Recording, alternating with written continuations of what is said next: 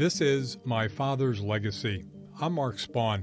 Thanks for joining me as I share more of the writings of my father, Alan Spawn.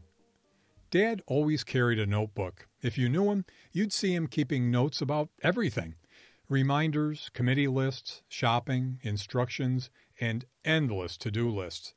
And if he was inspired about something, he'd write it down. These are some of his notes that he wrote under the title God's Still Small Voice. I'm wondering why I had to go through two heart surgeries, a bad accident, divorce, and a heart attack, and now realizing that this may have been the only way God could really get my attention.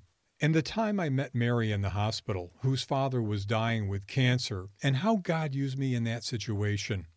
And then this winter, and still not realizing that the Holy Spirit seems to be leading me toward a small group experience where the focus is on personal growth, discipline, Bible study, surrender, and being rooted and grounded in Christ in all things. Now, while this note seems unfinished, it is a self examination.